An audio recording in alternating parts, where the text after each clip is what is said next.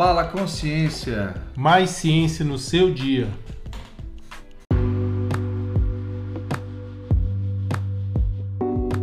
Fala Lucas, tudo bem? Fala Alex, tudo certo? Hoje no Fala nós vamos debater sobre poluições de microplásticos. Lucas, você que é doutor em química, o que, que são microplásticos? Alex, microplásticos são pedaços muito pequenos de plásticos. Esses fragmentos eles podem ser formados a partir de pedaços maiores, né?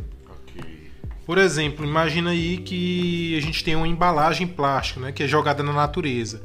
Ela não se decompõe de uma vez, ela vai se fragmentando aos poucos Certo. e formando pedaços bem pequenos, né? Aí esses pedaços eles podem ser espalhados pela água, pelos ventos, né?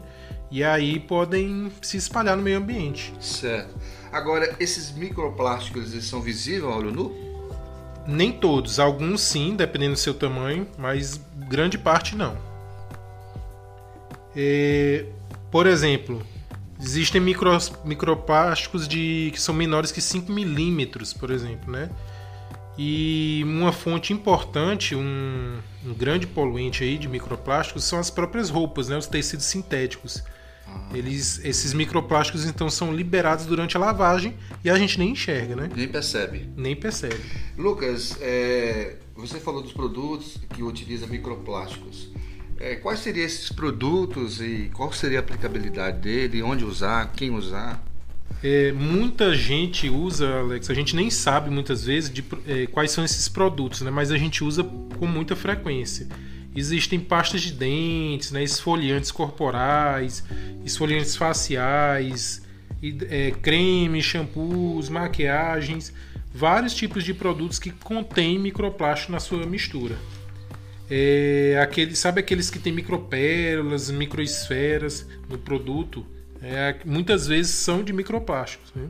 Certo, e, e como você disse, poucas pessoas sabem que está convivendo no dia a dia com isso, né? Exatamente, Alex. E um outro exemplo é aquele glitter, né? Que o pessoal gosta de usar no carnaval, por exemplo. É, o glitter tradicional ele é de microplástico. Caraca. Aquele, é aquele brilhinho, né? É, que o pessoal gosta de usar no rosto, pintura de criança, tudo. Aquilo ali é um poluente difícil, né? De ter uma eliminação bem complicada. Tem muito microplástico por aí, hein? Sem Tem. Conhecimento da galera. Tem bastante. É por conta disso, inclusive, tem vários países que, que têm proibido até o uso desses produtos. Certo. Então a gente estava debatendo sobre essa questão de, de, de muita abundância de microplásticos sem conhecimento da sociedade, né? Que eles estão Exatamente. presentes no dia a dia da gente. Exatamente.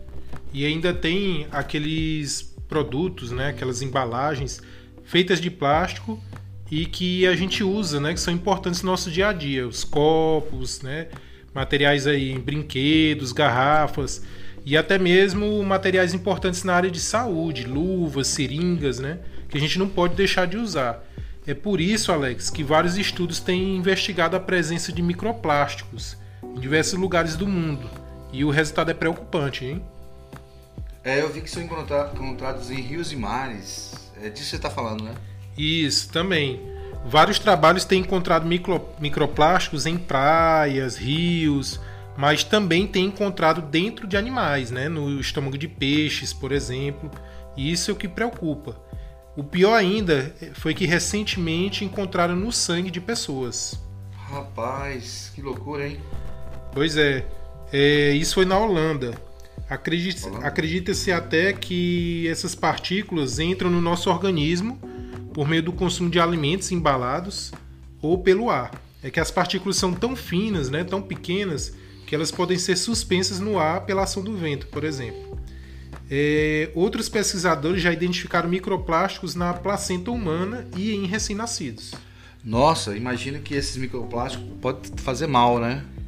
Sim, Pra nós. Sim, os microplásticos eles são produtos químicos, né? Então, quando é, estão dentro do nosso corpo sem controle, é, podem liberar substâncias tóxicas. E certos compostos liberados podem provocar doenças. Ainda não se sabe exatamente até que ponto, né? Isso pode acontecer.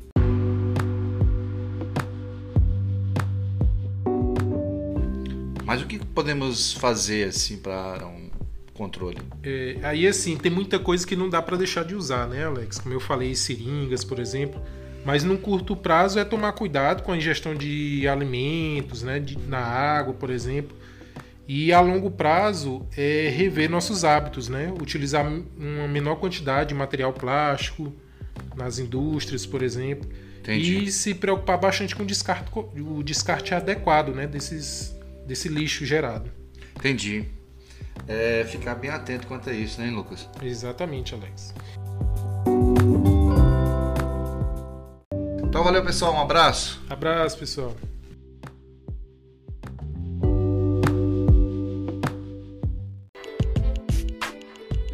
Fala Consciência. Mais ciência no seu dia. E nos sigam no perfil do Instagram Fala Consciência PDC.